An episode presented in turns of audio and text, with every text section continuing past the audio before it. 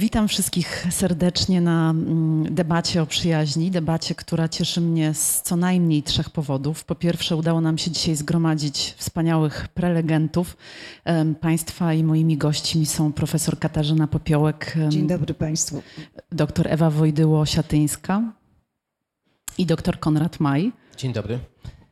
I to jest pierwszy powód, który mnie cieszy. Jest też drugi, to temat naszej dyskusji. Mam wrażenie, że przyjaźń, bardzo ważna relacja międzyludzka, często w popkulturze, ale też w literaturze fachowej jest traktowana po macoszemu.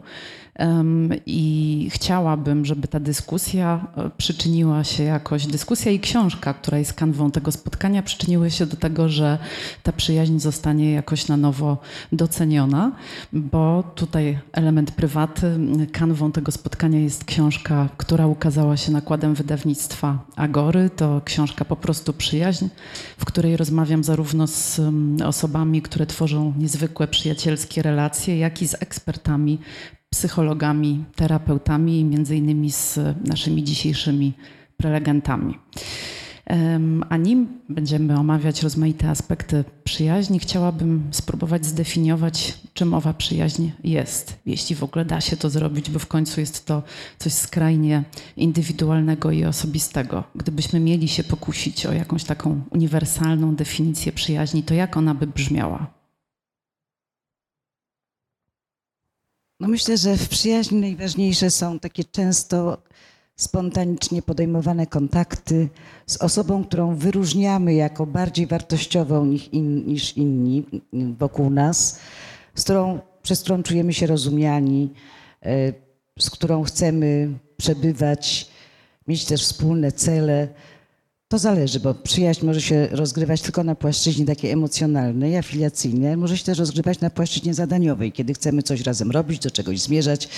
Także tu i tu na obu tych płaszczyznach może się rozgrywać, ale sądzę, że najważniejsze jest to, że mamy w niej ogromne oparcie, mamy poczucie, że nie jesteśmy sami na świecie, mamy kogoś, na kogo możemy liczyć kogo cenimy, z kim czujemy się bliskość. Są tacy, którzy mówią, że przyjaźń to bliskość bez seksu najkrótsza definicja, że to duże poczucie bliskości, no, z którego wyłączony jest seks, który jest elementem miłości. No ale powiedzmy sobie, że to jest taka definicja e, może dość okrojona. No ja właściwie to bym się pod tym podpisał. No na pewno e, jest to bliska relacja, tylko myślę, że trzeba podkreślić, że mm, jest to coś stałego, czyli to, to, to jest relacja, która trwa ileś tam czasu, jest jakieś tam Beczka soli jest potrzebna. Tak, beczkę soli, soli trzeba, e, trzeba zjeść. E, no i nie ma tego elementu seksualnego, czyli ta namiętność e, tutaj ten element nie występuje, aczkolwiek jest też całkiem sporo przecież przypadków i myślę, że wiele osób takie przypadki zna, że zaczęło się od przyjaźni, a, a potem z tego wyszedł całkiem fajny związek. No tak? wszystko ewoluuje. Wszystko ewoluuje. Chociaż jest też zjawisko friends with benefits, czyli przyjaciół, którzy niekoniecznie są ze sobą, ale czasami decydują się na seks. Natomiast jeśli można od razu nawiązać do tej y, namiętności, to myślę, że y, siłą przyjaźni w dużej mierze jest to, że oparta jest na bardziej racjonalnych przesłankach niż czasami to bywa z miłością w okresie zauroczenia i namiętności, prawda? Mamy wtedy te różowe okulary, przez które wszystko widzimy e, kolorowo, potem e, z partnerem, którego tak kolorowo widzieliśmy, spotykamy się po pewnym czasie e, już z osobą bez tych okularów na naszych oczach i okazuje się, że, że to jest ktoś inny w przyjaźni, jesteśmy bardziej racjonalni. Nie mamy tych różowych okularów, nie, nie, nie mamy mm, w związku z tym takiego y, ogromnie wyidealizowanego obrazu y, partnera. Oczywiście, że na początku jest pewna fascynacja, kogoś spotykamy, to jest ktoś inny, ktoś, kto zaczyna się nami interesować, my nim też, ale jednak nie ma tu takiego, takiej mistyfikacji, jaka bywa czasem w miłości, w okresie namiętności. I co jeszcze tutaj się wiąże z tym takim, że ten element namiętności mm, nie ma tu miejsca? Że nie ma tego lęku, co będzie, gdy ta namiętność minie. W miłości, gdzie, do, gdzie byśmy nie popatrzyli w jaki związek, to zawsze jest taka lekka obawa, czy, czy będzie mnie kochał ten ktoś zawsze, czy po namiętności będziemy mogli dalej jakoś po tym okresie, kiedy ta namiętność spadnie, będziemy dalej mogli być. Jest taki lęk przed utratą, przed utratą też atrakcyjności e, dla tej osoby i tak dalej, i tak dalej. Przyjaźń tych e, elementów jest jest wolna od nich i myślę, że to mm, daje poczucie większej pewności w tej relacji niż w relacji miłosnej. Ewo, ty w książce mówisz mi, że mm, nie ma zdrobnienia od słowa przyjaźń, że przyjaźni nie da się stopniować. Nie ma małej przyjaźni i dużej, chociaż my w dzisiejszych czasach często próbujemy dokonać jakiejś gradacji, być może ze względu na mnogość kontaktów towarzyskich, które utrzymujemy, więc mówimy o kimś, to jest mój prawdziwy przyjaciel albo bliski przyjaciel, ale w gruncie rzeczy jest tak, że albo jest przyjaźń, albo jej nie ma. Ja w ogóle bardzo się przygotowałam ze względu na e, szacowne, szacowne grono akademickie mm, do ujęcia tego tematu nie kolokwialnie, nie tak jak w kawiarni rozmawiamy, tylko bardziej naukowo. I natrafiłam na ciekawe obserwacje. Otóż badań naukowych dotyczących przyjaźni w Polsce praktycznie nie ma. E, w krajach europejskich jest bardzo, bardzo mało. Natomiast najwięcej badają przyjaźń uczeni, psycholodzy, socjolodzy e, w Stanach Zjednoczonych i w Kanadzie. I to jest ciekawe zjawisko. Nas po prostu e, nie interesuje to zjawisko tak uniwersalne i powszechne, i tak potrzebne, i tak głębokie, i tak ważne, będące wyznacz, nawet wyznacznikiem poczucia szczęścia. A jakoś dziwnie nie potrafimy pewnie dostrzec, że warto by je prześledzić za pomocą takiego solidnego warsztatu naukowego. Ale ci, którzy to zrobili, i powołam się na definicję z 2000 roku, czyli taką bardzo aktualną, y, pani y, doktor Adelman, doktora Parksa i Albrechta, Amerykanów, którzy wyróżnili pięć cech relacji czyniących te relacje przyjaźnią. Gdyby trzech klasyfikatorów. Pierwsze to jest dobrowolność, drugie to jest równość pozycji. Czyli nawet nie użyjemy słowa partnerstwo, tylko raczej symetria. E, wzajemne wsparcie i pomoc. I nacisk jest na wzajemne.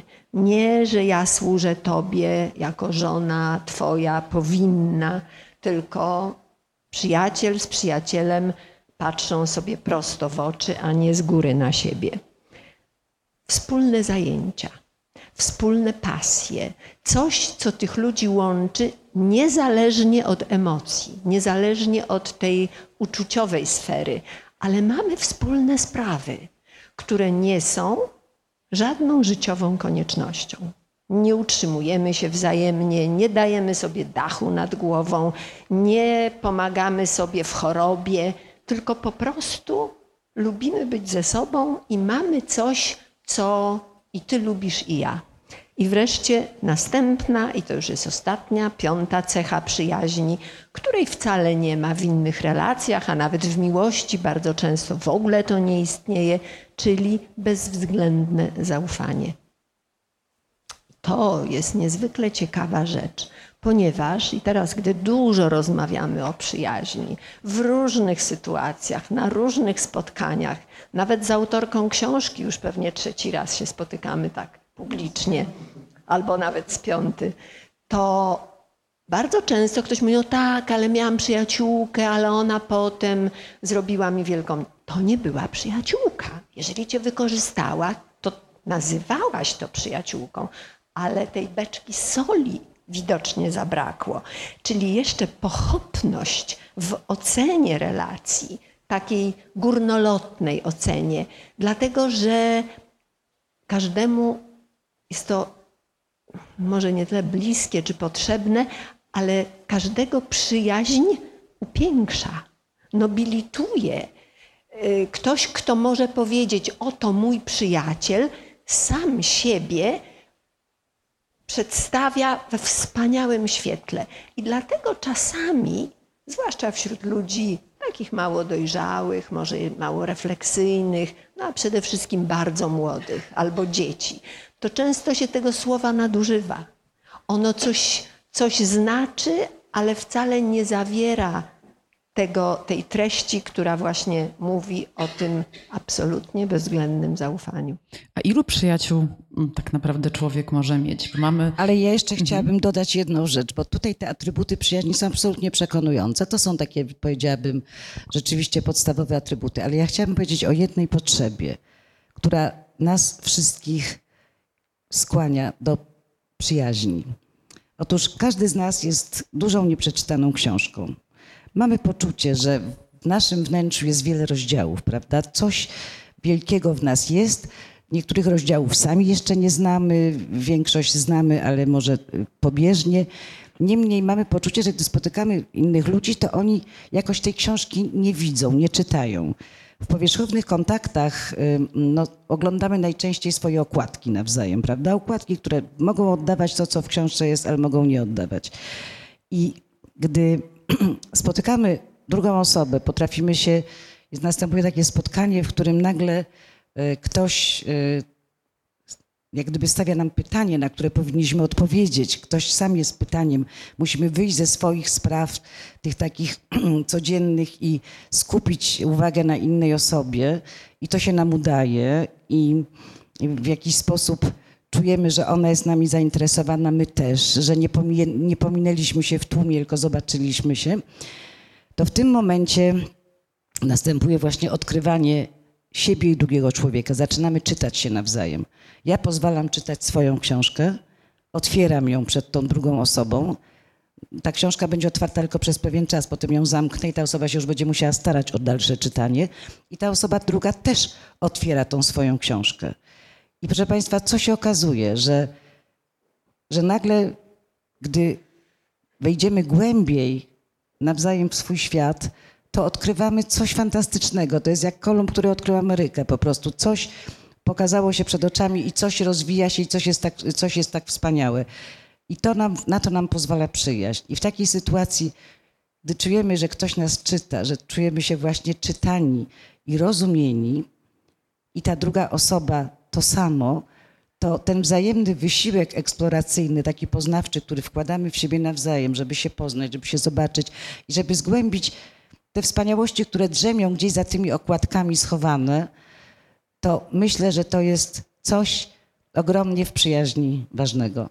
A ile książek, używając e, metafory, którą pani profesor zastosowała, jesteśmy w stanie uważnie przeczytać? Czy możemy mieć 50 przyjaciół i, i rzeczywiście w równym stopniu obdzielać ich swoją uwagą, no bo wielu z nas e, ma na Facebooku po kilkuset przyjaciół i, e, i pewnie wiele osób na tej sali zapytanych o to, ilu, ilu przyjaciół ma, podałoby zawrotne liczby. Czy to jest możliwe? E, ja myślę, że tutaj należy przywołać tą klasyczną już analizy badania Dunbara, który mówi, że e, około 150-250 osób jesteśmy w stanie e, potraktować jako takie grono naszych bliskich osób, część z nich potraktować jako prawdziwych przyjaciół. No nie możemy oczywiście podać jakiejś konkretnej liczby, że to, tych prawdziwych przyjaciół mamy 5, 7 czy 10. Też pytanie o wiek, tak, o, o doświadczenia. Tu jest dużo parametrów. Natomiast niewątpliwie jest tak, że my nie jesteśmy w stanie, nie jesteśmy w stanie y, spotykać się z tyloma e, osobami, które mamy na Facebooku i na pewno te kontakty są mocno e, powierzchowne. E, wcale też nie jest tak, jak się kiedyś mm, wydawało, że jakieś kontakty na Facebooku, jacyś znajomi powodują, że my zupełnie zostawiamy naszych prawdziwych przyjaciół, tak? takich osób, z którymi nas łączą jakieś głębsze więzi. Raczej my traktujemy mm, rzeczywiście Facebook, portale społecznościowe w takich kategoriach, że to są jakieś osoby, którymi nas łączą takie słabe więzi e, społeczne, tak? I te więzi społeczne też nam są potrzebne. Jakby z punktu widzenia ewolucyjnego e, tworzenie więzi jest nam bardzo potrzebne, tak? Bo nam pozwala przetrwać. Ludzie od zarania dziejów łączyli się pewne e, zbiorowości. Natomiast w przypadku przyjaciół, no, można powiedzieć tak, że no, mamy świadomość własnej śmiertelności, mamy świadomość też tego, że nasi rodzice, czyli osoby nam niezwykle, niezwykle bliskie, w pewnym momencie odejdą. Zatem tworzymy tworzenie więzi z innymi ludźmi jest nam potrzebne, tak? bo jeśli tych naszych rodziców zabraknie, no to pozostaną mm, jacyś członkowie rodziny, pozostaną przyjaciele, więc z punktu widzenia przetrwania, z punktu widzenia takiego poczucia bezpieczeństwa, my się takimi osobami otaczamy. Co więcej, jeszcze są bardzo solidne, mm, eksperymentalne badania pokazujące, że jeśli ludzie mają wokół siebie przyjaciół, deklarują w sposób jednoznaczny, że się z kimś przyjaźnią, to takie osoby podda poddawane jakimś mm, eksperymentom, gdzie oni muszą znosić ból fizyczny, to oni je znoszą łatwiej. Również eksperymenty, które polegały na tym, że proszono osoby o to, żeby sobie przypomniały swoich bliskich przyjaciół, żeby sobie je jakby przywołali do swojej głowy, tak, pomyśleli sobie chwilę o nich i nagle się okazywało, że oni są w stanie więcej wytrzymać. E, inne badania z kolei pokazały, że ludzie, którzy mają wokół siebie przyjaciół, są często bardziej zmotywowani, na przykład do ćwiczeń e, fizycznych, do uprawiania sportu.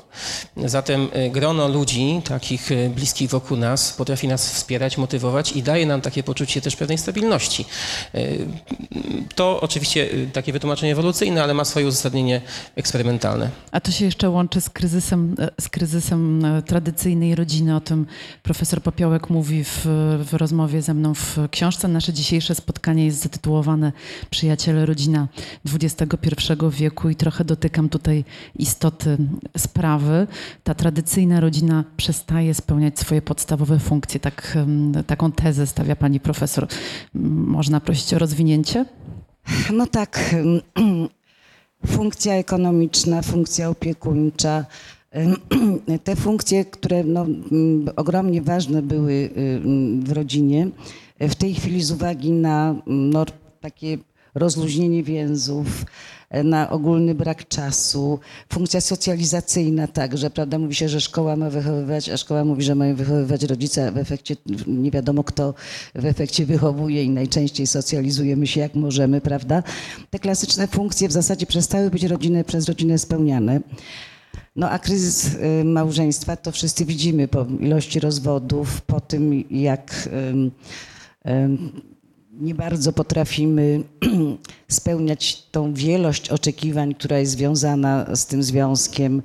E, jak, jak bardzo trudno nam wybrać, bo jest taki przymus wyboru, prawda? Właściwie chcielibyśmy, żeby to była osoba idealna i, i, i, ciągle się zastanawiamy, czy ten partner, który teraz e, nam się wydaje dobry, to nie będzie pojutrze gorszy od tego lepszego, którego spotkamy i tak dalej. Ten przymus wyboru E, powoduje, że ciągle nie jesteśmy pewni, e, a gdy już się e, wiążemy, to bardzo często nie potrafimy odróżnić etapu namiętności od następnych etapów. Nie wiemy, że związek będzie przechodził etapy, że będziemy się troszeczkę musieli zmieniać.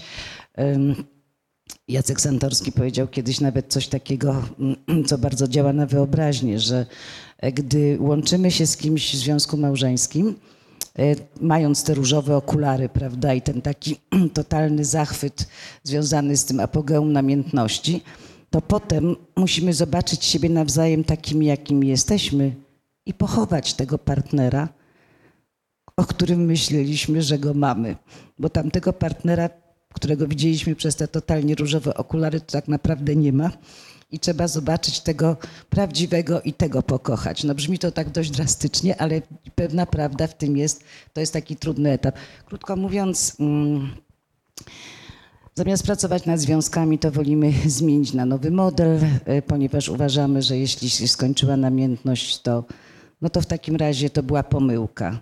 No tak jakbyśmy mieli do drzew pretensje, że spadły z nich liście. Jakie to drzewa? Okłamały nas, były zielone, a teraz są brązowe, to, są, to nie są drzewa, prawda? I w ten sposób też patrzymy na nasze związki, także kryzys rodziny, kryzys małżeństwa powoduje, że właściwie zaczynamy szukać oparcia no, y, w naszych przyjaciołach. I to ma bardzo wiele poważnych powodów. To właśnie poszukiwanie w takim plemieniu, jak to nazywają właśnie autorzy, dlatego że mm, ci, którymi się otaczamy, są podobni do nas, są najczęściej w zbliżonym wieku, mają podobne cele, żyją w podobnej sytuacji. Nasi rodzice najczęściej sytuacji, w której my żyjemy, nie zupełnie nie do końca ją rozumieją. Pytają, a dlaczego ciągle zmieniasz pracę, a kiedy ty wyjdziesz za mąż i urodzisz dziecko, a dlaczego to, a dlaczego tamto. Nasi współplemieńcy y, y, rozumieją, dlaczego tak, a nie inaczej postępujemy. Czyli to nam daje bardzo, bardzo silne oparcie. Co jeszcze? Rodzina jesteśmy w systemie rodzinnym w pewnej roli.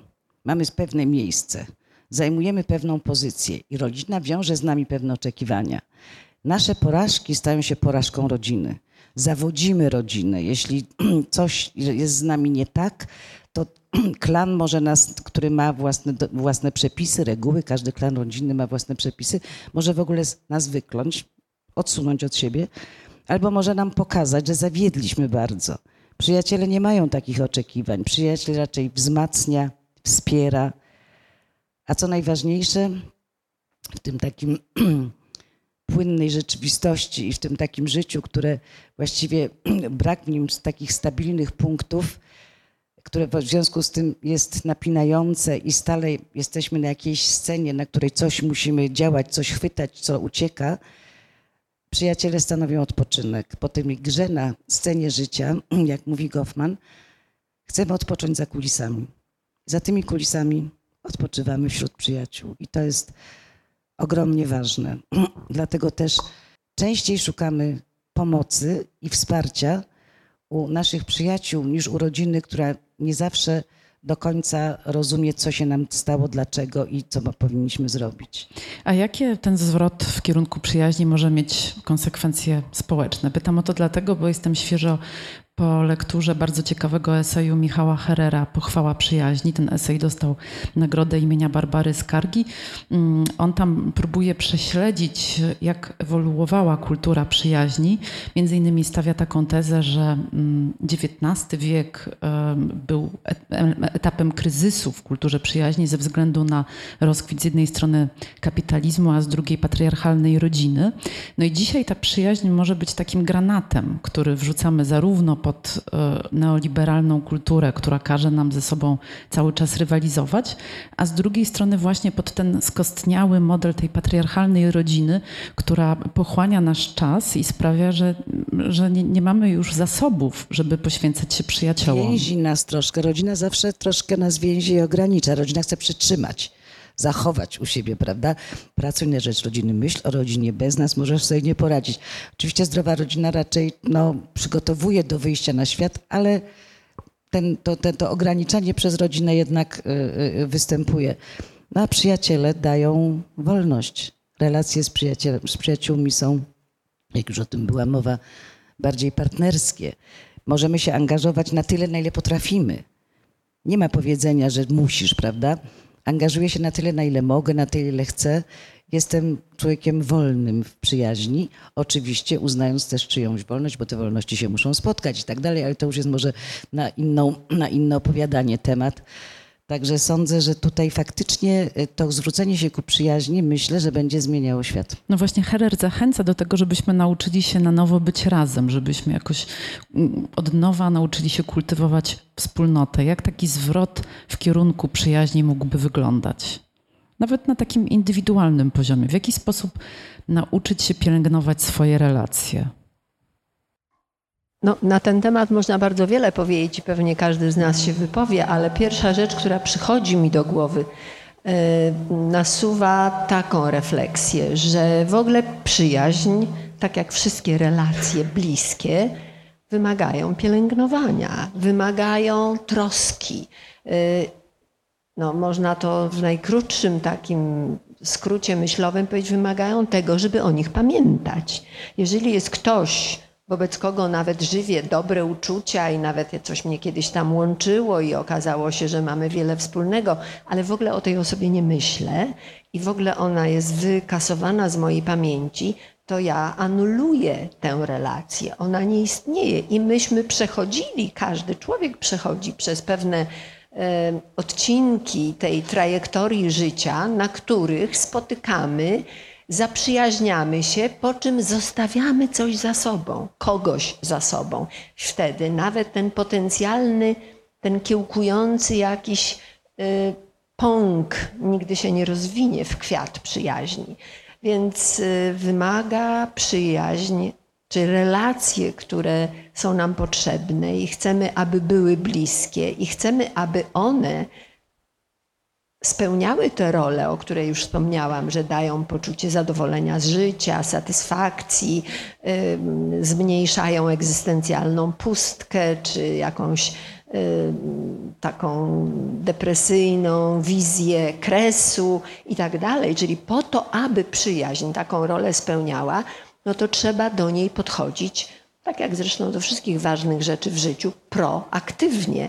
I teraz na Twoje pytanie. Jak do ćwiczeń fizycznych? Na Twoje pytanie, e, co zrobić, czy w jaki sposób podchodzić, czy traktować przyjaźnie, rozmaite przyjaźnie w naszym życiu, czy to ta wspólnota da się e, za pomocą pewnego, pewnej intencji, zamiaru e, odbudować czy zbudować. W wielu wypadkach trzeba w ogóle od fundamentów.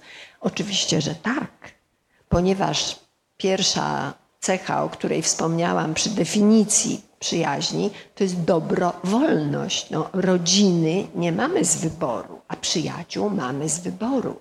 Ja się zatrzymuję przy tym, przy kim chcę.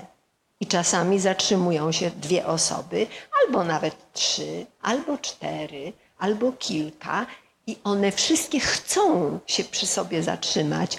I to przeradza się w przyjaźń, gdy powtarzamy i odtwarzamy te relacje w rozmaitych kontekstach, sytuacjach, okresach życiowych, nawet celach, czyli to wymaga pewnego udziału. Przyjaźń bez udziału przestaje istnieć. Ale czy częstotliwość teorią. kontaktów może być e, miarą jakości przyjaźni? Czy trzeba się często widywać z przyjacielem, żeby być z nim blisko? Nie i tutaj jeszcze też nawiążę, myślę, że nie. Myślę, że byli wspaniali. Zresztą literatura jest też pełna przykładów korespondencyjnych przyjaźni E, takich, które istniały na wielkie odległości w czasach, gdy nie było e, elektronicznej poczty, gdy nie było samolotów odrzutowych i gdy w ogóle podróże były wielką rzadkością. A jednak trwała więź poprzez rzadkie pewnie i takie,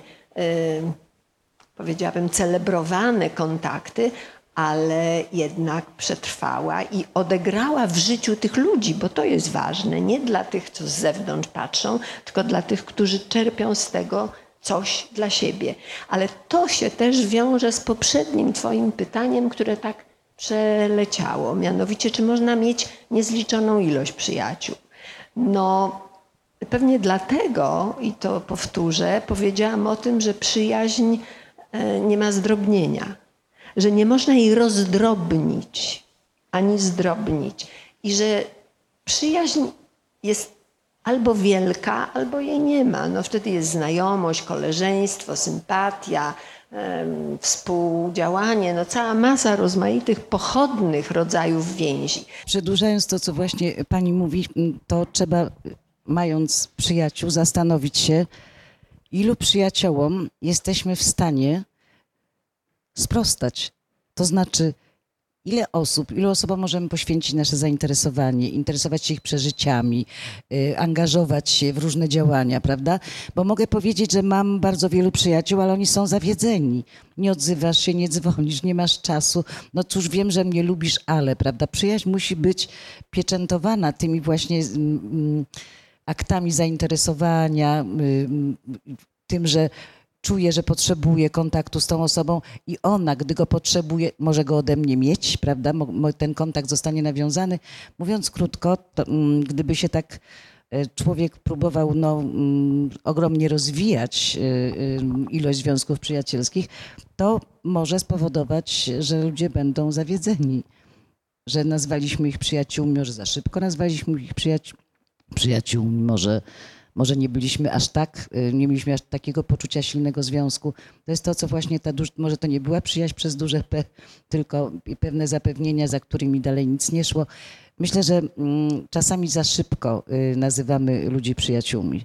Ale ja też myślę, że to jest umiejętność skupienia się na kimś innym niż na sobie, bo jeśli rozmawiamy o um, kultywowaniu przyjaźni, o tym, co zrobić, żeby um, jakoś pielęgnować przyjacielskie związki, to intuicyjnie powiedziałabym, że chodzi o to, żeby też porzucić ten wpisany bardzo w, w dzisiejsze czasy egocentryzm, skrajne skupianie się na sobie i po prostu posłuchać drugiego człowieka i spotkać się z nim naprawdę. I to może być e, rzadkie, ale za to głębokie i prawdziwe. No to jest właśnie to, co jest warunkiem prawdziwego spotkania, że muszę wyjść poza swoje sprawy. W momencie, kiedy jestem skupiona na sobie, to praktycznie ignoruję drugą osobę. Natomiast jeśli, jeśli chcę być z nią blisko, to muszę wyjść poza swoje sprawy. To jest taki proces transcendencji. Muszę a, ja myślę, przekroczyć że... granice. Myślę, myślę też, że w przyjaźni też e, no, nie możemy powiedzieć, że ta relacja jest całkowicie bezinteresowna. Mam na myśli coś takiego, że my w toku kontaktów z naszymi bliskimi, z naszymi przyjaciółmi również, no coś zyskujemy. Nie chodzi o to, że zyskujemy jakieś status społeczny, finanse, ale to, co jest korzyścią, to to, że my możemy się trochę przejrzeć w pewnym lustrze swego rodzaju. Możemy się porównać, bo jakby nie patrzeć, y, to osoby nam najbliższe są obiektem do porównań społecznych. Y, zatem my możemy czegoś się dowiedzieć o sobie, tak? Dlatego, że y, jak już to było wcześniej powiedziane, my się często wiążemy z osobami, które są do nas podobne, tak? Mamy jakąś wspólnotę wartości, podobną osobowość itd., tak itd. Tak Jeśli my jesteśmy z kimś w kontakcie, jeśli to jest nasz przyjaciel, no to on nam też dostarcza ważnych informacji o nas samych. On też może zrecenzować w jakiś sposób nasze poczynania, to co my robimy, więc bardzo często przyjaciele wymieniają się jakimiś informacjami i liczą na jakiś feedback, tak, żeby pozyskać jakąś informację na temat tego, czy to, co ja robię w swoim życiu jest według ciebie właściwe, czy nie. Weź mi dorać. Więc taka funkcja, powiedziałbym, informacyjna, żeby pozyskać jakąś informację zwrotną na temat tego, e, czy my odpowiednio postępujemy, to jest coś, co jest niewątpliwie ogromną korzyścią z posiadania przyjaciela. Jeśli ktoś ma y, możliwość, żeby się do kogoś zgłosić i porozmawiać również o problemach na przykład w swojej rodzinie, z partnerem, y, z mężem czy żoną. Dlatego, że często w tym systemie rodzinnym mamy problem, żeby porozmawiać otwarcie, zwłaszcza kiedy y, jesteśmy uwikłani w jakieś, w jakieś inne rzeczy, które są jakby związane z obowiązkami domowymi. Y, jakby nie patrzeć, małżeństwo małżeństwo jest też pewnego rodzaju instytucją, tak, gdzie e, wykonuje się pewne obowiązki i czasami niestety brak jest możliwości, żeby porozmawiać na jakieś głębsze tematy. E, czasami jakby chcemy wyjść z tego domu i porozmawiać sobie E, na jakieś tematy po prostu, o których nie możemy porozmawiać sobie otwarcie w naszym domu. Więc można powiedzieć, że przyjaźń to jest dla nas też jakieś miejsce, taki swoisty klubik, gdzie my możemy po prostu porozmawiać sobie na tematy zupełnie inne, tak? I, I, też również na tematy takie domowe, więc taki, takie posiadanie jakiegoś takiego miejsca na zewnątrz na pewno jest niewątpliwie dla nas jakąś, nie chcę powiedzieć, że to jest jakaś forma psychoterapii, bo na pewno nie, ale jakiegoś takiego odpoczynku, y, jakiegoś y, pozyskania pakietu informacji na temat własnego życia. Tutaj y, pani profesor wspomniała takiej, y, użyła takiej metafory książki. Ja myślę, że y, też przyjaciel jest dla nas jakimś takim pamiętnikiem, tak? bo przecież jeśli po wielu latach my rozmawiamy z tym naszym przyjacielem, no to zapisujemy na nim jakieś, jakieś wydarzenia swoje własne również. Ta osoba nas zna, może potem do, do pewnych rzeczy wrócić, może nam coś przypomnieć, może jakby zrecenzować nasze zachowanie w kontekście tego, co było wcześniej, więc to jest niewątpliwie potężna korzyść z posiadania posiadania przyjaciela. Tak, to, że ona nas zna, to jest strasznie ważne. To jest, powiedziałabym, że to jest, mamy taki, mm, z przyjacielem mamy takie, taki bank, w którym są dwa wydziały. Jeden wydział w tym banku mm, to jest bank doświadczeń wspólnych, czyli to, co zrobiliśmy dla siebie nawzajem, to, co wspólnie przeżyliśmy. W tym banku mieszczą się wszystkie y, pozytywne zachowania partnera wobec mnie on sobie tymi zachowaniami zasłużył, żeby mieć konto w moim banku. I w momencie, kiedy po, nie wiem, wielu latach nagle zrobi coś nie tak, to ten bank, to konto powstrzymuje mnie przed zerwaniem. Mówi, zaraz chwileczkę, 20 lat służył ci wiernie, a teraz z powodu jednego czegoś mówisz, nie, nie, to ja już wiem, że to nie jest przyjaciel. Czyli to konto jest, y, jest bardzo ważne, to konto właśnie y, wspólnych przeżyć. A drugie konto to jest konto głębi wzajemnej znajomości. Ten przyjaciel tak mnie głęboko poznał, tak dalece wie, co jest dla mnie ważne, tak dalece mnie rozumie. Tyle opowiadałem mu o sobie, on tyle opowiadał mnie o sobie. Ten bank wspólnej wiedzy jest tak ogromny, że chyba trudno będzie znaleźć kogoś, kto y, będzie miał wyższe konto tym, w tym, y, w tym zakresie właśnie wiedzy o sobie nawzajem. Komu ja się tak jeszcze otworzę? Kto mnie jeszcze tak pozna i kto mnie tak zrozumie?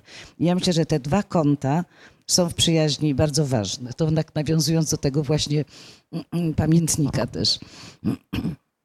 Jeżeli można, to pokażę, że może być też troszkę inaczej. E, są ludzie, którzy mają wielką łatwość zawierania przyjaźni, a są ludzie, którzy mają wielką trudność zawierania przyjaźni.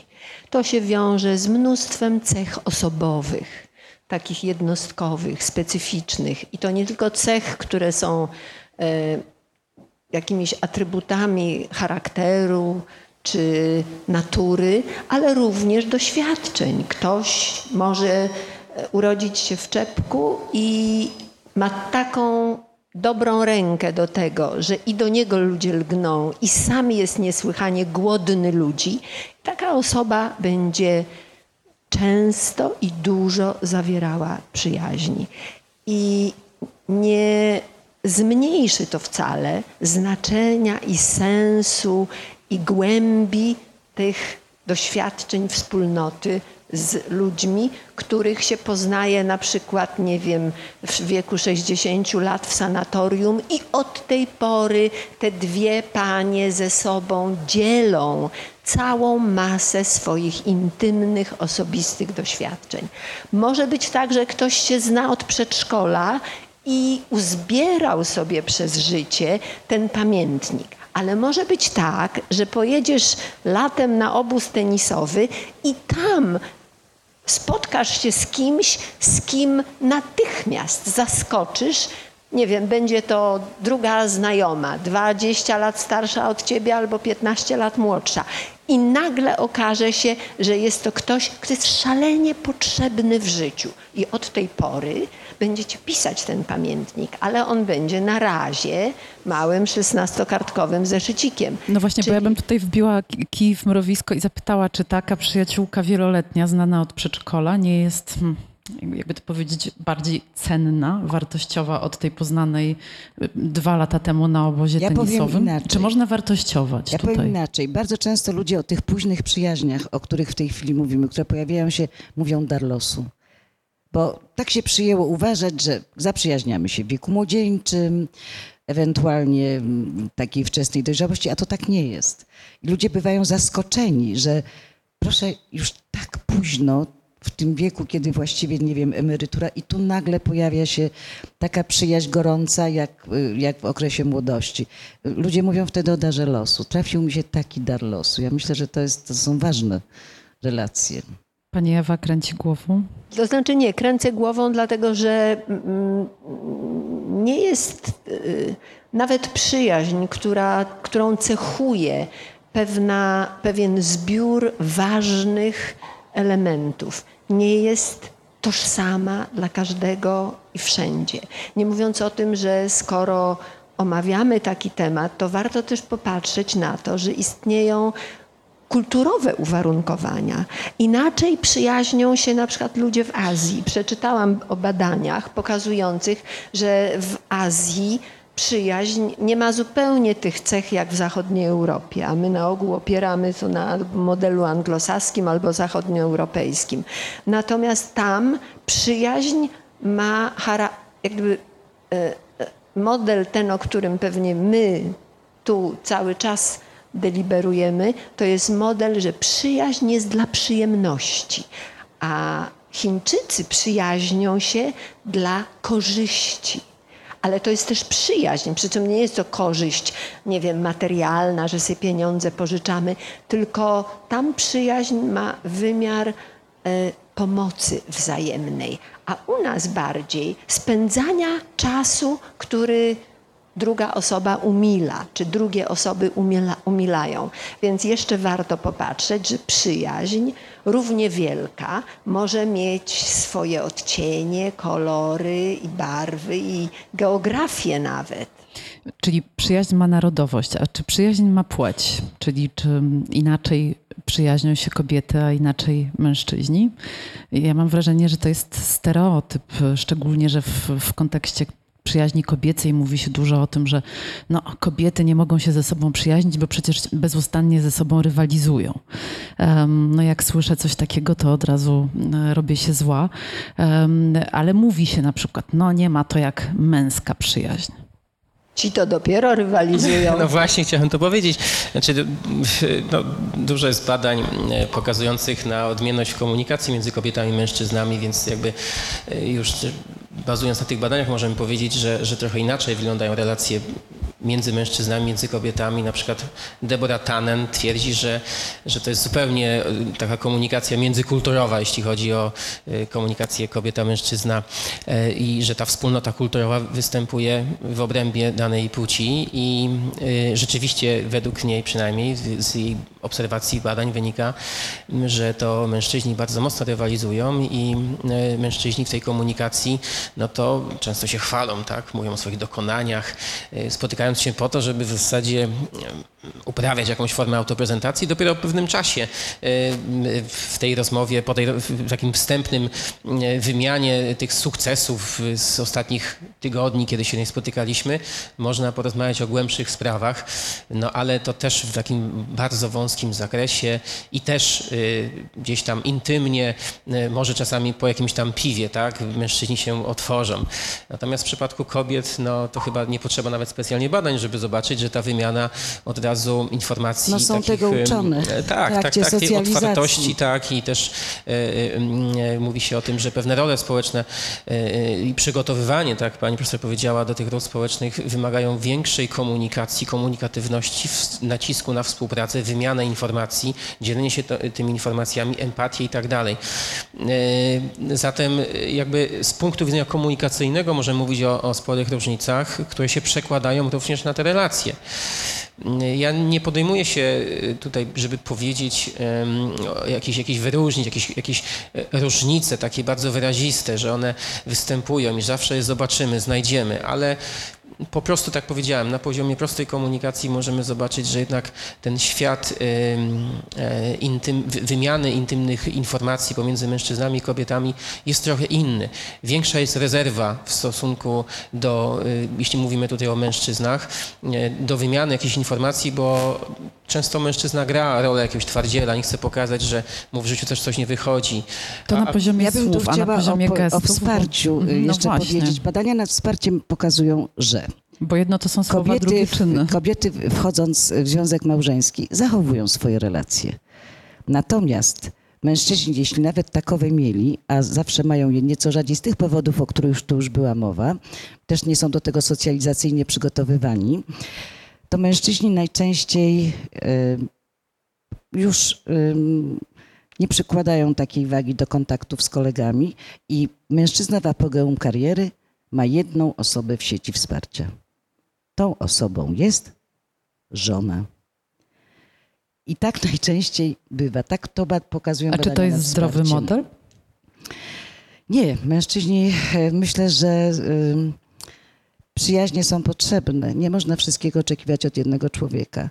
Uważa się na przykład, że dla kobiety no, najlepszym takim czynnikiem pomagającym mi w relacjach małżeńskich jest przyjaciółka, z którą może obgadać najróżniejsze rzeczy które nie będzie wrzucała do rozmowy z mężem, który na ten temat nie potrafi rozmawiać, albo nie bardzo umie, albo nie bardzo chce. Nie można wszystkiego oczekiwać od jednej osoby. I jeśli wszystkie oczekiwania kumulują się na jednej osobie w sieci wsparcia, to to jest przeciążenie tego ogniwa. I w związku z tym, a żony są bardzo, bardzo z tego dumne. Tylko jaki jest efekt? Jeśli mąż wyjeżdża gdzieś i to jedyne ogniwo wsparcia zostaje tutaj, no to siłą rzeczy szuka wsparcia, bo tutaj miał, prawda, to ogniwo wypełniało wszystkie e, potrzeby i, i, dawało taki codzienny spokój życia. I zaczyna szukać, w tym jeśli dłużej gdzieś przebywa, zaczyna szukać wsparcia podobnego do tego, które, które miał. To nie jest kwestia chęć zdrady czy poszukiwania nowej partnerki, ale to jest takie intuicyjne szukanie kogoś, kto w podobny sposób wesprze. Także za tym taką szczęściem i dumą, że on ze mnie wszystko i on tylko, tylko ja, no za tym może się czuć pewne niebezpieczeństwo, które oczywiście nie jest powszechne, ale przy okazji chciałam zaznaczyć. Ja mam jeszcze trochę niedosyt, jeśli chodzi o te gesty, bo powiedzieliśmy o tym, że kobiety potrafią mówić o emocjach i, i nie wstydzą się tego, ale wydaje mi się, że kobiety potrafią siebie też e, po prostu wspierać na wielu poziomach i że to już nie są tylko deklaracje, ale czyny. Szczególnie teraz w dobie feminizmu, naprawdę. Zresztą to wszyscy widzimy. Kobiety się wspierają, czas kobiet nastąpił, wspierają się. Ja mogę jeszcze taką, e, podzielić się taką obserwacją. Teraz właśnie zaczęłam sobie myśleć i zrobiłam przegląd, całą galerię takich e, migawek, które ostatnio utkwiły mi w pamięci. Chodzę do filharmonii, chodzę na jakieś konferencje, chodzę na wykłady, chodzę na manifestacje kodu, no w różne miejsca, gdzie jest nas dużo. I bardzo ciekawą rzecz zaobserwowałam. Niedawno byłam na polach mokotowskich, jak była piękna pogoda. I bardzo często widzę, że tak, przychodzą dwie kobiety ze sobą, ale bardzo rzadko przychodzi dwóch mężczyzn ze sobą. To może być mężczyzna i kobieta, albo kilka kobiet i kilku mężczyzn. Natomiast jeżeli byśmy z tego wielkiego zbiorowiska wybrali po, po parze, no ktoś, kto ze sobą jest w takiej relacji bliskiej, że się jakąś tam wspólną sprawą interesuje. To najczęściej to są dwie kobiety. Do teatru przychodzą dwie kobiety, ale nie dwóch mężczyzn. No bardzo rzadko czasem oczywiście się to zdarza.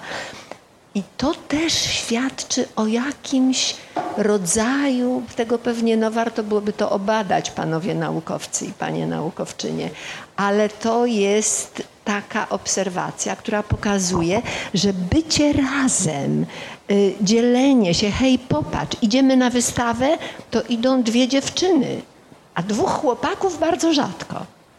No jak, jakiś, jakiś tak mężczyzn na wystawach widuje na szczęście. No, nie, no są, tylko że, że oni we dwójkę rzadko kiedy przychodzą. Jak gdyby spotykają się, no to czasami się widzi kogoś, ale e, zresztą mówię, no to trzeba byłoby po prostu wziąć i to policzyć, dlatego że ta moja obserwacja może też wynikać z pewnych, no nawet takiej autosugestii, ale przyjaźń między kobietami i te taka mity, że jej nie ma, albo że jest toksyczna, albo że to jest no, brzydka robota, która nie oddaje w żaden sposób y, rzeczywistości, ponieważ y, w takich chwilach jak wojny, jak jakieś ciężkie choroby, dramaty, to tak naprawdę kobiety wspierają siebie nawzajem. I jeżeli, nie wiem, jest w jakiejś rodzinie ciężka choroba i zajmuje się tym chorym jakaś kobieta, to ona do pomocy ma sąsiadki kobiety, córki w razie czego, kuzynki kobiety, a nie kuzynów mężczyzn, sąsiadów mężczyzn. No Czyli mężczyzn... nawet wtedy, proszę? Nie, nie, przepraszam. Czyli, czyli nawet w takiej sytuacji mówienie o, a, jakaś forma wspierania i okazywania pomocy w trudnych momentach jest, no, jest blisko znaczna z przyjaźnią, bo się do kogoś, do kogo człowiek nie czuje życzliwości, to się tego nie robi.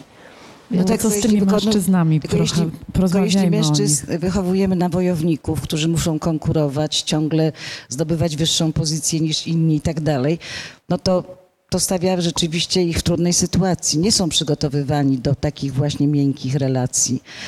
Tylko ma poczucie, ja muszę być lepszy od tego, z kim tu jestem. I to konkurowanie zarówno w pracy, jak i poza tym, no wiadomo, że na, na, mówi się o tym, że na przyjęciach, jak przychodzą y, pary małżeńskie na przyjęcie, no to najpierw panowie tak sobie tymi, jak czym dojechali, prawda, jak to tam tu mi się źle jechało, to, to te kluczyki, kto ma lepszy. Następuje wymiana informacji, kto ma lepszy samochód, albo ja nie mogłem, bo szef, szef dzisiaj mnie zatrzymał, on beze mnie nic by nie zrobił, w ogóle nic nie potrafi. Więc jest wymiana informacji o pozycji. Tych panów. Oni się tak jakby, mimo tego, że się znają i są w towarzystwie, to się tak wymieniają. Już ustalą te pozycje, jak już to jest u, jakoś tam ustabilizowane, to wtedy panie zaczynają mówić o dzieciach, o kulturze, o spektaklach i tak dalej, a panowie idą się napić albo, albo zapalić gdzieś tam. Także myślę, że to konkurowanie i to, do, do czego są przygotowywani właśnie jako, jako wojownicy i zdobywcy, to trochę nie sprzyja nawiązywaniu tych relacji. A kiedyś Gruza żartował i mówił, że poszedłbym z Piwowskim a do teatru, a do kina, a do parku. No tylko co sobie ludzie wtedy o nas dwóch pomyślą, prawda? Także jest też taki jakiś, no, mm, no kulturowa... się zmieniły trochę, mam nadzieję. No, ja, ja, też myślę, że się zmieniają, ale w każdym razie jest zawsze ta obawa, że wtedy no, może się okazać, że nas widzą trochę inaczej niż byśmy chcieli. Ja, ja chciałbym trochę poszerzyć e, to, co e, pani powiedziała e, o swoje obserwacje. Ilekroć u siebie w domu organizowałem jakieś, jakieś spotkanie towarzyskie i powiedzmy, nazwijmy, że to było jakieś laboratorium eksperymentalne, gdzie mogłem sobie poobserwować, mm, poobserwować pewne zachowania. No to ten schemat y, właściwie zawsze był taki, że y, mężczyźni, bo oczywiście tam na początku gromadzili się ludzie, jakby nie do końca wiedząc, co mają ze sobą zrobić, ale dosyć szybko się tak okazywało, że mężczyźni pozostawali w salonie, siedząc sobie gdzieś tam na sofie i sącząc sobie jakieś piwko czy jakąś, powiedzmy, herbatkę, e, ale bardzo szybko kobiety gdzieś tam uciekały sobie w jakieś takie kuluary, tak, idąc za metaforą Goffmana, e, czyli albo do kuchni, albo gdzieś na balkon, albo w jakieś takie miejsca, gdzie można sobie tam właśnie potrajkotać tak? tak? i porozmawiać sobie na tematy bardzo różne, a mężczyźni... Nie podoba e, mi się potrajkotać. Mi e, no dobrze. się. Udzielać sobie wzajemnego wsparcia, wymieniać się informacjami bardzo istotnymi, e, o emocjach porozmawiać. Natomiast rzeczywiście w przypadku mężczyzn, no to na początku cisza, I, I, po chwili jakieś tam odezwa ze strony kogoś pod tytułem czym się zajmujesz, co robisz w życiu zawodowym, co u ciebie słychać, e, więc jakaś taka właśnie ta, takie tematy zawodowe, gdzie dopiero, tak powiedziałem wcześniej, po jakimś czasie e, na, w tej konwersacji mogą wypłynąć jakieś inne tematy związane z życiem prywatnym, tak, ale jakaś taka, takie zawodowe spojrzenie również na te relacje jest rzeczywiście chyba nie do końca właściwe, no chociażby z tego punktu widzenia, że jak pewnie wszyscy wiemy, mężczyźni żyją krócej. Więc być może i ten czynnik ma pewne znaczenie, że ta sieć wsparcia, y, te zasoby, jak to można powiedzieć nieładnie, przyjaciół, nawet jeśli te osoby y, wokół siebie się ma, no to zbyt często jednak te tematy, które są poruszane, to są tematy zawodowe, związane z jakimiś sukcesami, a zbyt mało po prostu się mówi o życiu prywatnym, o emocjach. No tak, na dodatek jeszcze badania nad mm, parami małżeńskimi pokazują, że żona, która utrzymuje te relacje, bo ona dba o te relacje, prawda, przyjacielskie, czasami bywa za to ganiona przez męża, który mówi, co ty się przejmujesz, Zośka ma kłopoty, ty nie masz swoich kłopotów, a żona wie, że Zośki kłopotami trzeba się przejmować, bo to jest przyjaciółka, prawda? A mąż ma o to pretensje, mówiąc daj spokój. No, Zośka ma kłopoty, a niech się zajmują sobą. Więc y, to, ten brak przygotowania do, tych, y, mm, do działania w tych bliskich relacjach również objawia się czymś takim y, mm, w małżeństwie, co powoduje, że kobieta czuje się bardzo w nim czasami samotna. Kiedy mężczyzna nie rozumie, że ją dotyczy rozprzyjaciół, że ona chce w jakiś sposób też angażować się w ich życie i tak dalej. I czuję się z tym bardzo samotna. Ustaliliśmy, że, że na to, jak budujemy przyjaźnie, wpływa na przykład płeć, może mieć też związek krąg kulturowy, w którym wyrośliśmy, a na ile nasze rodzinne doświadczenia wpływają na to, jak ustawiamy się w przyjacielskich relacjach, bo mm, pytam o to dlatego, że w, w, wielu moich rozmowach z ekspertami, które trafiły do książki, pojawia się takie hasło jak matryca i, i wątek um, tych pierwszych doświadczeń w relacjach z rodzicami czy z rodzeństwem, które potem bardzo e, rzutują na to, jacy jesteśmy w przyjaźniach. No, wzorce rodzinne dotyczą również tego aspektu, prawda? I ludzie, mm, którzy Mówi się, że wychodzą z ciepłych domów, gdzie przyjaciele e, przychodzili, gdzie drzwi domów były otwarte szeroko, że gdzie nie trzeba było się e, jakimś trudem umawiać, żeby się spotkać i tak dalej. No najczęściej w swoich domach też powielają ten model takiego właśnie otwarcia na innych, udzielania im ciepła. No to jest ogromny i wspaniały mm, dar, który rodzina daje bo uczy po prostu pewnego funkcjonowania, pokazuje od razu. Dziecko nie musi potem zdobywać tej wiedzy, tak? Muszę gdzieś przyjaciół jakiś zdobyć. To jest ważne w życiu. Ono po prostu to robi automatycznie, ponieważ tego się nauczyło już w rodzinie. No to, to, to yy, stara taka koncepcja, która jednak nadal yy, cały czas jest obecna w literaturze i chyba ma dość dobre potwierdzenie również empiryczne, czyli styl, jaki się yy, wynosi z domu, tak?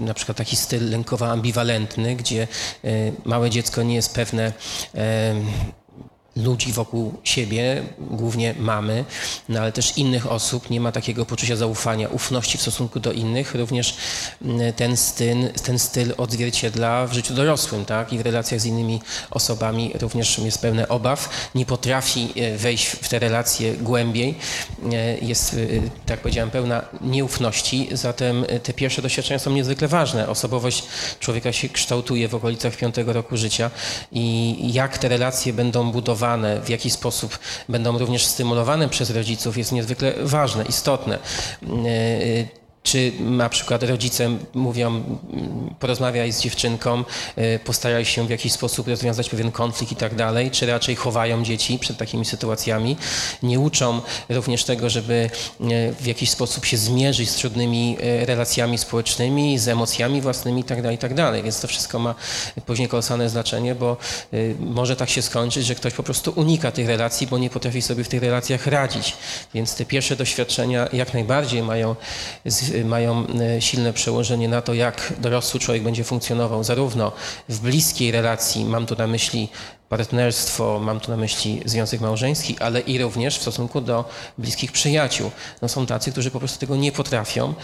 No i niestety winą być może za to e, częściowo należy obarczyć rodzinę i wczesne wczesne doświadczenia. Wspomniana przez Ciebie Debra Tanner właśnie przytaczała taki obrazek z dzieciństwa, jak to wraca dziewczynka ze szkoły i mówi do mamy, Zosia ze mną nie rozmawia. No to mama mówi, zaraz chwileczkę, co się stało? Pokłóciłyście się, zrobiłaś jej przykrość. No i mama wypytuje, bo fakt, że Zosia nie rozmawia z jej córką, no pokazuje, że Zosia przestała ją lubić. Bo dla dziewczynki, jeśli ona lubić, to znaczy rozmawiać. Tak tego jest nauczona. A jak przychodzi z podwórka synek do taty i mówi, tato, Zenek ze mną nie rozmawia. No to tata mówi, a widocznie nie miał ci nic do powiedzenia i dalej czyta gazetę. Nie analizuje tego, prawda? Czyli tutaj już od razu myślę sobie, że te wzorce od razu są troszkę inne, prawda? I tutaj od razu są kobiety bardziej uwrażliwiane na fakt, co należy dostrzec w zachowaniu innej osoby, co należy zrozumieć, co należy zrobić, żeby relacje znowu poprawić i tak dalej. A co zrobić, żeby się pozbyć tych wzorców, jeżeli definiujemy, że wpływają one na nas negatywnie, czyli zaczynamy dostrzegać jakiś schemat, który powtarza się w przyjacielskich relacjach i który nam przeszkadza, i zaczynamy też podejrzewać, że może to mieć związek z jakimiś naszymi rodzinnymi doświadczeniami. No to co wtedy? Terapia? Jest Przeczytać książkę Hanny Rydlewskiej. Ja myślę, że nie, nie, nie popychałabym każdego od razu na terapię. Myślę, że tutaj mm, bardzo wiele mm, można zrobić wciągając, mając świadomość, że na przykład, jeśli nie wiem, wiem, że chłopcy się troszkę słabiej potrafią kontaktować ze sobą, mają w tym wiele problemów i trudności, to myślę, że dziewczyny potrafią po pewnym czasie troszeczkę im pomóc w tym. Zapraszając ich gdzieś razem, gdzieś tam. Sądzę, że to się może wyrównać przy świadomości no, kobiet, jak to z tymi mężczyznami jest, jeśli się nawzajem zrozumiemy. Tylko, że to wprowadza znowu na, na kobiety nowy obowiązek, żeby zadbały o rozwój swoich panów. No tak to jest. No i myślę, że też ważne, żebyśmy nauczyli się, że kryzysy w przyjaźniach mogą być czymś, co wzbogaca relacje i co wzbogaca nas, bo na tych kryzysach w pewnym sensie uczymy się jakichś ważnych e, rzeczy o sobie i że jeśli w przyjaźni robi się przez chwilę nieprzyjemnie, to nie musi to być przyczynek do tego, żeby dać nogę i poszukać sobie kogoś innego, miłego, tylko żeby... Zaglądnąć do banku, do banku przyjaźni. No właśnie, tylko, tylko żeby zajrzeć głębiej i, i spróbować się dowiedzieć, o co chodzi, dlaczego zaczynamy czuć dyskomfort, czemu tak, a nie inaczej się zachowujemy. To jest jakiś klucz też do samopoznania. Znaczy, powiem tak, że to wszystko bardzo zależy, to jest bardzo indywidualne, ale bywają ludzie, którzy chyba mm, nie będą mieli nigdy trwałych relacji, ponieważ za łatwo fascynują się nowymi znajomościami i porzucają stare. Pojawia się nowa osoba i mówi się, ach, co za fantastyczne, że to jest dopiero wspaniały człowiek. Poprzednie znajomości y, zostają porzucone, bo wydają się mniej interesujące. Także myślę, że to bardzo zależy od tego, jak się Y, traktuje relacje i na co się kładzie nacisk. I to też zależy, co się stało w tej przyjaźni, prawda? Myślę, że wiele rzeczy można wybaczyć, jak się zrozumie itd., tylko że to zależy. A czego wybaczyć nie można? Ojej, to ja myślę, że każdy ma jakiś system wartości.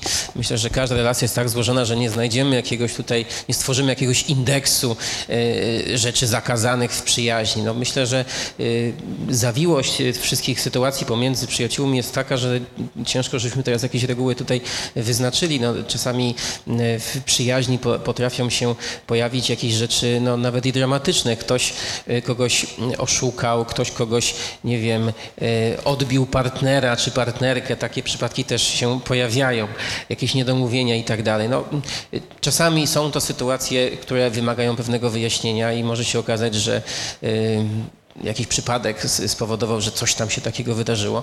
Czasami ktoś działa intencjonalnie, przecież wiele osób słyszało, że zresztą tutaj pani też o tym wspominała, tak, że czasami są takie sytuacje, kiedy y, to jest taka interesowność, potem się okazuje, że, y, że to nie była żadna przyjaźń, bo to było po prostu podszyte tym, że, że ktoś poczuł, że y, w czyimś tam blasku może się ogrzać, może coś osiągnąć, może coś uzyskać i tak dalej, więc to nie jest na pewno przyjaźń, jeśli od samego początku jest jakaś intencja, że przy kimś możemy się wzbogacić, czy coś, coś po prostu zyskać.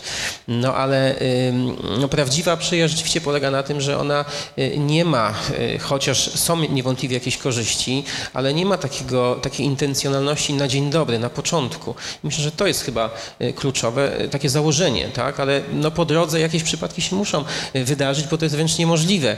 Mm, ale tutaj, tak jak powiedziałaś, no, jeśli jest tak, że jakiś pojawia się kryzys, no, wiemy doskonale, że, że kryzys jest szansą, jest możliwością, żeby sobie pewne rzeczy powyjaśniać, inaczej ułożyć. Mm, I między przyjaciółmi to powinno zagrać, to powinno spowodować, że przeformułujemy pewne nasze relacje, być może dotychczasowe, coś zmienimy i będzie dobrze, idziemy po prostu dalej, tak? Natomiast y, no, jeśli się pojawiają nawet jakieś silne emocje, z badań wynika y, coś takiego, że y, im bliższa jest nam osoba, tym więcej negatywnych, silnych emocji przejawiamy w stosunku do tej osoby. Więc nawet jeśli przyjaciel na nas się wydrze, nakrzyczy, to powinniśmy się ucieszyć, bo możemy poczuć, że rzeczywiście mamy bliskość, wspólnotę z tą osobą, więc, więc radujmy się wtedy, kiedy coś takiego nawet wystąpi. W książce któraś z rozmówczyń, w tej chwili nie pomnę, która mówi o tym, że jeśli zrobisz coś y, mm, złego, niechcący wobec przyjaciela, coś, co bardzo zabolało, proś o wybaczenie. Raz, drugi, spróbuj trzeci, ale jeśli parę razy ktoś za zamkniętymi drzwiami dalej stoi, tu zdaje się już nic z tego nie wyjdzie, bo jest kwestia też przyjęcia przeprosin. Ciekawe, kto to powiedział. No. Ja myślę, że w przyjaźni jest y, też miejsce, jest przestrzeń na indywidualność. I dlatego pewnie trudno nam tak punktowo odpowiadać na każde z pytań, ponieważ y, no, uruchamia się jakaś Y, jakaś empiria, coś, aha, to w tym przypadku to byłoby tak, ale w tym innym mogłoby być inaczej.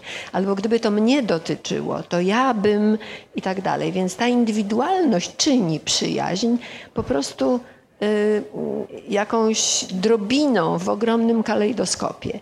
Dla mnie osobiście jest jedna niewybaczalna i właściwie Dosyć łatwo to mogę sformułować, bo to jest jedna rzecz, której przyjaźń nie. Jeżeli tej próby nie wytrzyma, to, to przestaje być przyjaźnią. Nawet jeżeli miała zadatki, nawet jeżeli się zapowiadała pięknie, nawet jeżeli y, długo trwała jako pewna ułuda, jako jakaś iluzja, to jest lojalność.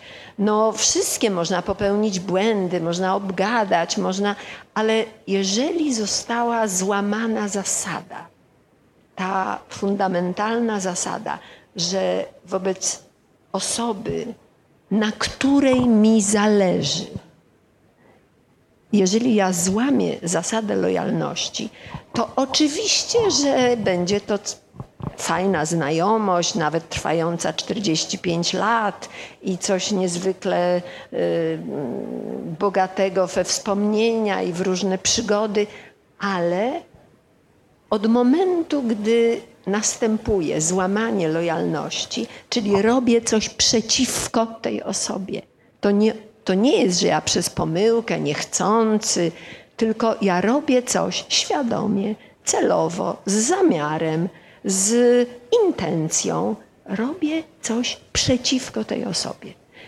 Wtedy przestaje to być przyjaźń. Bo, i, I to jest tylko ten jeden, dla mnie osobiście, jeden, jedyny wyróżnik. I zdarzyło mi się w życiu coś takiego doznać. I jest to bolesne, przykre, ale wtedy, przynajmniej ja sama, myślę sobie, aha, to ja się pomyliłam. To nie on się pomylił, czy ona się pomyliła, tylko ja. Ja założyłam o wiele więcej niż rzeczywistość na to pozwalała.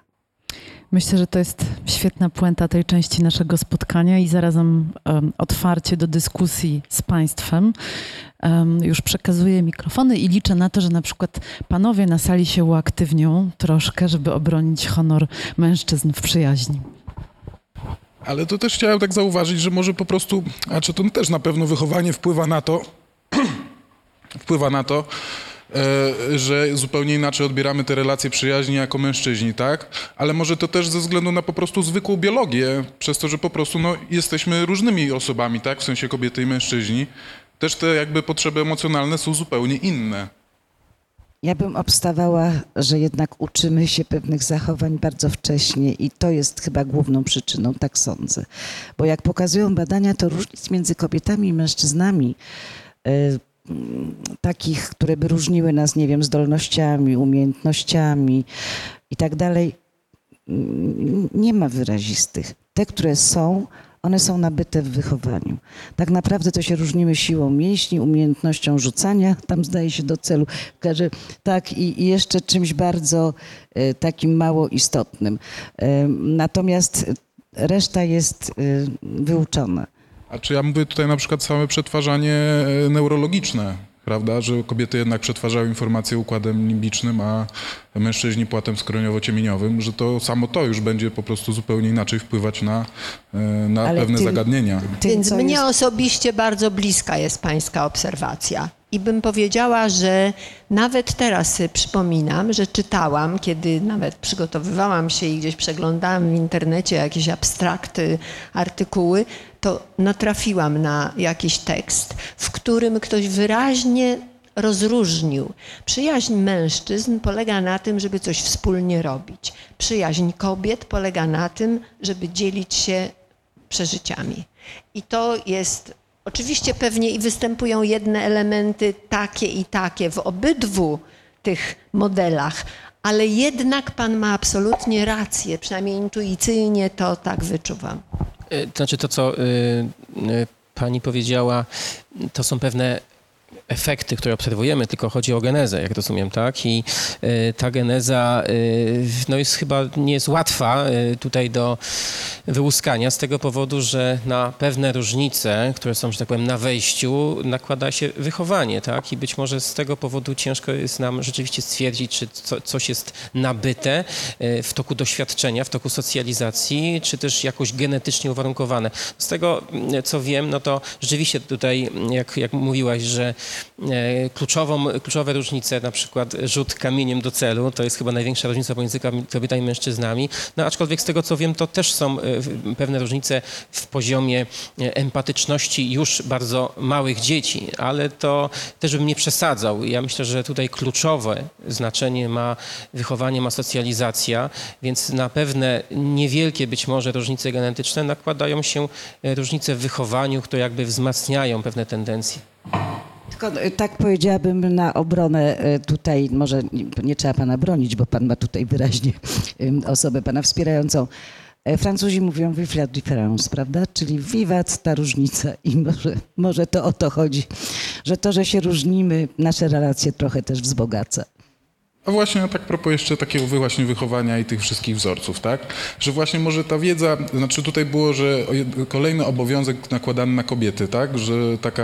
E, tak, że trzeba uczyć mężczyzn pewnych zachowań, pewnych obserwacji, na co warto zwracać uwagę, na co nie warto zwracać uwagę, tak? W sensie w takich e, relacjach e, międzyludzkich. Jednak tak się teraz tak sobie myślę, że może właśnie, bo z tego co zauważyłem, to kobiety bardzo niechętnie się dzielą taką wiedzą. Raczej zostawiają to między swoim gronie, gronie i się chciałem dowiedzieć dlaczego. Czy to też jest taka pewna, no pewnie, e, no przynajmniej tak sobie teraz myślę, tak? To, to, to tak, takie, takie szybkie przemyślenie, że jednak to jest pewne... e, pewna władza nad mężczyznami. Mówi się, że kobiety rządzą światem, tak? I wiedza ta, ta właśnie ta wiedza o tych relacjach, o tych stosunkach, o tych, na co, na co warto, warto zwracać uwagę, po prostu zabiera tą władzę nad, e, nad mężczyznami, kobietą. Wie pan co, ja przez prawie 30 lat pracowałam w Instytucie Psychiatrii. Prowadziłam z pacjentami zajęcia grupowe, indywidualne, ale teraz powiem, jak to było z grupami. Czasami w rozmaitych kontekstach, sytuacjach zadawałam takie ćwiczenie. Proszę pomyśleć o najważniejszym zdarzeniu ze swojego życia. Dobrym, miłym, które chętnie pamiętamy. 20 sekund. No to teraz proszę bardzo, czy po kolei, czy na ochotnika, proszę powiedzieć. I w grupie koedukacyjnej u kobiet zawsze było to zdarzenie związane z człowiekiem. Jak mi się synek urodził, jak wychodziłam za mąż, jak mój brat y, zdał maturę i ja mogłam dostać jego pokój i tak dalej. Zawsze to było coś takiego. U mężczyzn to był nowy motocykl, nowa praca, y, y, jak złowiłem rybę, po której dostałem nagrodę w skrzynkę piwa i tak dalej. Czyli nawet nie patrząc na, bo to nie dotyczyło przyjaźni, nie dotyczyło relacji, ale z samego, y, z retrospekcji dotyczącej mojego własnego życia, ważne rzeczy dla mężczyzn, i to nie jest wychowanie, to jest po prostu to, co Pan powiedział raczej. Ważne rzeczy wiążą się z tym, kiedy mogłem stać się kimś, kto się sobie podoba. U kobiet też, tylko że to podobanie się sobie, to dobre, to zawsze dostaje się z człowiekiem drugim. U kobiet bardzo często zwią- związane to było z dziećmi, jak mi się urodziło dziecko, jak się dowiedziałam, że jestem w ciąży, jak moje dziecko pierwszy raz powiedziało mama, jak moja córeczka pierwszy raz zdjęto jej gips z nóżki i tak dalej, i tak dalej. Więc to skojarzenie, gdy Pan zadał takie pytanie, nasunęło mi się, że w tym kierunku na pewno, niezależnie od tego, że są też wpływy kulturowe, a więc i wychowania, ale jednak jest pewna e, predyspozycja. A teraz żartobliwie odpowiadając na Pana pytanie, bo nie ma co tutaj kruszyć kopii, dlaczego kobiety tak specjalnie się nie wysilają i nie starają? Bo już są strasznie zmęczone, bo im nic nie wychodzi. E, Ja chciałem zapytać o taką rzecz, e, może trochę abstrakcyjną, mianowicie czy społeczeństwo, czy świat w ogóle bez przyjaźni e, albo z jakąś totalną atrofią te, tego typu relacji międzyludzkich byłby możliwy? E, Tak pytam, bo e, często w jakichś różnych odmianach dyskusji publicznej się słyszy takie rozpoznanie, że mamy kryzys związków, kryzys relacji, że portale społecznościowe powodują ich obumieranie. Ja osobiście się z tym nie zgadzam i myślę, że to jest jakieś takie bardzo, bardzo pobieżne obserwacje uważam, że nie ma tej, tego kryzysu związków i, i bliskich relacji, jest tylko jakieś, jakieś przemiany. Natomiast czy, czy w ogóle jest wyobrażalne jakaś taka sytuacja, że te, te- że, że te, te relacje się rozpadają? Czy jakieś społeczeństwo, no, poza może północną Koreą, e, może, może w dzisiejszym świecie i wyobrażalnej przyszłości w ten sposób funkcjonować? Powiem pompatycznie, myślę, że świat przestałby istnieć ludzki, ponieważ wyrżnęlibyśmy się nawzajem. Te bliskie relacje, one czasem, to ma, pan ma rację, one zmieniają formę, one nie zawsze są w tym samym kształcie, ale one po prostu pozwalają przeżyć przy wszystkich trudach i niebezpieczeństwach egzystencji. Dziękuję, tak. Tylko chciałem się upewnić. Mnie się zdaje, że mamy w historii pewne przykłady dramatyczne, gdy strach, który zostaje zaszczepiony w społeczeństwie, w totalitarnych systemach, powoduje erozję przyjaźni, ponieważ brat boi się brata, dzieci boją się rodziców i odwrotnie, nauczyciele boją się dzieci. Czyli no, sowiecka Rosja porewolucyjna była takim, może nie en masse, ale była w jakimś sensie przykładem straszliwego zniszczenia tego, co w relacji międzyludzkiej jest tworzywem przyjaźni, czyli zaufania. Tam, gdzie zaufanie zostaje, no i może to się stać przez tyrana, przez zbrodniarza, który po prostu zasieje strach. Ja myślę, że taka potrzeba posiadania wokół siebie bliskich nam osób na pewno nigdy nie zniknie. To jest silna potrzeba afiliacji i mamy ją od zarania dziejów, właściwie od zawsze. Natomiast to, co się może zmienić, no to jakby sposób y, nawiązywania, utrzymywania relacji. Ja się trochę tego obawiam. Y, to znaczy, jak obejrzałem sobie film pod tytułem Ona, nie wiem, czy ktoś z Państwa oglądał, no tam jest taka straszna wizja, że ktoś się wręcz zakochuje w systemie operacyjnym.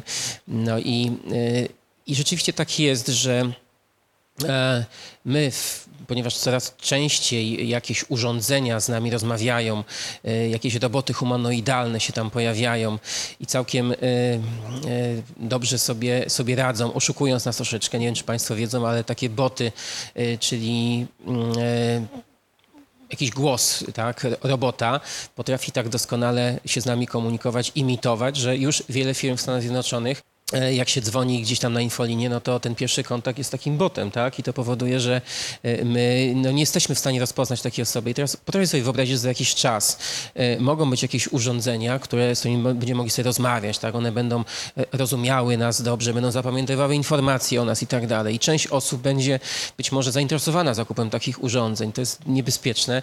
To jest być może na obecnym poziomie science fiction, ale tak powiedziałem, jeśli ktoś sobie obejrzy film Ona i się jakby wczuje w tą sytuację, sobie wyobrazi przyszłość, być może niektórzy rzeczywiście pójdą w tą stronę. Tylko, że dlaczego w tej onej y, wpada w pułapkę mm, bohater? Potem zresztą z sąsiadką idzie na kolację, prawda? Także to nie jest tak do końca. Bo był narcyzem.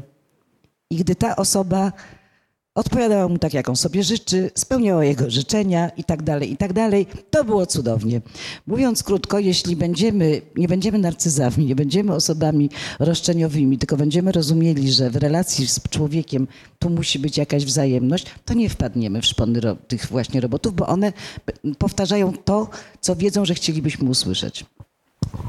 No, moja troska jest najbardziej o mężczyzn, bo tym filmie był mężczyzna, e, a z kolei już powiedzieliśmy sobie, że oni mają większą trudność w nawiązywaniu relacji bliskich, przyjacielskich i być może ktoś wpadnie na pomysł, żeby skonstruować e, takiego, takiego bota swoistego, który będzie dla wielu mężczyzn takim substytutem e, przyjaciela, przyjaciółki i to jest niebezpieczne, bo mam poczucie, że może być zainteresowanie na, taki, na tego typu produkt. Więc dlatego stąd moje obawy. To czas na ostatnie pytanie. Jeśli jest jeszcze, widzę, że jest. E, ja chciałam wrócić do tego tematu przyjaźni pomiędzy kobietami, pomiędzy mężczyznami. Mówili Państwo, że kobiety się przyjaźnią trochę inaczej, mężczyźni trochę inaczej. Chciałabym zapytać, czy przyjaźń pomiędzy kobietą i mężczyzną, czy to działa, czy, czy w ogóle to jest powszechne? A może ktoś z Państwa ma na przykład takie doświadczenie, że zadziałało? No właśnie. Oczywiście, no to, jest, że to, jest, tak. to jest chyba odpowiedź. Oczywiście, że tak i bardzo często jest y, właśnie, zdarza się, że mężczyźnie łatwiej jest nawiązywać przyjaźń z kobietą y, niż z mężczyzną, bo od mężczyzny boi się właśnie odrzucenia takiego konkurenta, natomiast u kobiety wie, że y, pewnie szybciej zostanie zrozumiany, gdy będzie mówił właśnie o takich kwestiach, które przypisujemy raczej zainteresowaniu kobiet. I ta przyjaźń jest absolutnie możliwa i wcale nie zawsze musi się, wiedzą Państwo, jak to się wszystko skończy, się mówi, wcale nie. Po prostu przyjaźń damsko-męska jest też przepiękna i może długo trwać. A powiem Państwu optymistyczną tajemnicę. Z wiekiem to się jeszcze bardziej podkreśla, że możliwa jest przyjaźń kobiet i mężczyzn. E, chciałam nawiązać do wcześniejszego pytania, czy mm, w takich właśnie relacjach damsko-męskich, jeżeli jest związek małżeński czy związek e, nieformalny, e, miłość może e, współgrać z przyjaźnią? Czy jest to zastępstwo? Jest miłość szaleńcza, potem to się przeradza w przyjaźń, bądź związek się rozpada? Czy może jedno i drugie obok siebie funkcjonować? Miłość i przyjaźń. Znaczy teoretycznie mówi się, że bardzo dobrze, gdy się nie tylko partnera kocha, ale się go też lubi. Czyli gdy przyjaźń łączy się z ym, miłością. Ale są też tacy, którzy mówią, że przyjaźń, że przyjaźń może miłość, że tak powiem, zepchnąć na bok. Tutaj nie ma jednolitego zdania. To znaczy, gdyby, gdy, jeśli pani weźmie do ręki książkę ym, Bogdana Wojciszkę, zresztą profesora SWPS-u, Uniwersytetu SWPS, to przekona się pani, że y, on jest za tym, żeby jedno było z drugim. Natomiast bywają też inni, którzy na podstawie jakichś właśnie badań czy mm, doświadczeń uważają, że albo jedno, albo drugie, więc przy czym tych jest chyba mniej. Tak bym powiedziała. No, Wojcieszka tam y, opisuje koncepcję trzyskładnikowej Sternberga, y, kon, koncepcja miłości, czyli intymność, namiętność, zaangażowanie albo w niektórych pozycjach zobowiązanie. Więc ona, y, ta koncepcja mówi o czymś takim, że y, na początku ta namiętność jest bardzo silna, potem jakby do głosu dochodzi intymność, czyli wymiana informacji y, intymnych, y, mówienie sobie jakichś tajemnic i to jest taki, taka przyjaźń, wtedy się pojawia w tym związku i oczywiście później zaangażowanie, czyli na przykład jeśli ma, podejmujemy jakieś wspólne zobowiązania, y, kredyt wspólny, dziecko, małżeństwo i tak dalej. Natomiast y, ta koncepcja y, jednak zakłada, że namiętność dość szybko wygasa z pewnych czynników jasnych, biologicznych. Natomiast ta intymność pozostaje bardzo długo. No, na niektórych wykresach jest pokazane, że ona właściwie jest do samego końca. Na niektórych wykresach zauważyłem, że gdzieś tam też również odpada, opada w dół. No, z tego powodu, że ta wymiana informacji nawzajem, intymnych, wtedy, kiedy prowadzi się wspólny dom, wszystko się o sobie wie, nie ma się jakiegoś innego życia poza tym domem, no wydaje się niektórym zbędna, tak? I to jest też pewien, powiedziałbym, sygnał, że dobrze jest mieć jakiś świat poza tym swoim domem. Żeby była jakaś tajemnica, Żeby była tak? jakaś tajemnica, tak. I nie być aniołem. E, Dokładnie.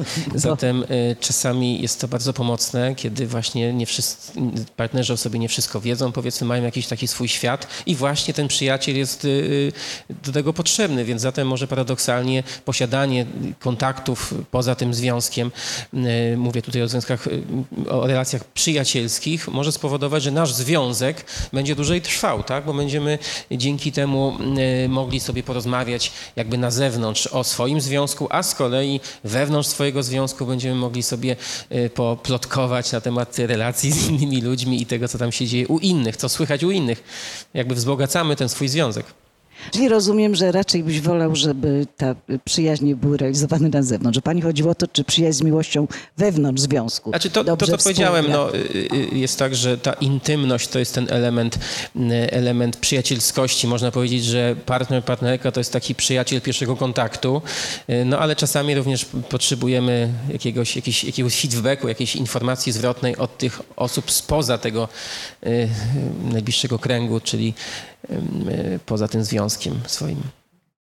Filozof i aforysta Nietzsche, powieść bardzo krótko, zwięźle, ale niezbywale trafnie i teraz prawie wszyscy terapeuci małżeńscy to po prostu mają to jako motto.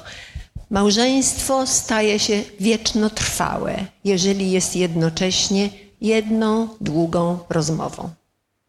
Więc ponieważ przyjaźń polega na dzieleniu się tym, co człowiek przeżywa, to w tym sensie rozmowa jest oddaniem właśnie tej treści. Tutaj myślę, że trafił rzeczywiście. I my się bardzo. pod tym podpisujemy. A ja dziękuję za rozmowę Państwu i dziękuję za udział w naszej dyskusji. A jeśli czujecie jakiś niedosyt związany z tematem przyjaźni, mam nadzieję, że tak, to zachęcam do tego, żeby sięgnąć po książkę, w której znajdą Państwo rozmowy z dzisiejszymi prelegentami, także z innymi ekspertami i z osobami, które bardzo szczerze opowiadają o, o, o swoich przyjacielskich związkach. Jest tam i rozmowa na przykład z byłymi kochankami, którzy dzisiaj się przyjaźnią i rozmowa bardzo intymna matki z córką. Są też dwie przyjaciółki, które mówią o sobie, że są siostrami od kryzysów, bo świadkują bardzo traumatycznym doświadczeniom w swoim życiu, także różne e, aspekty przyjaźni w tej książce. Bardzo dziękuję.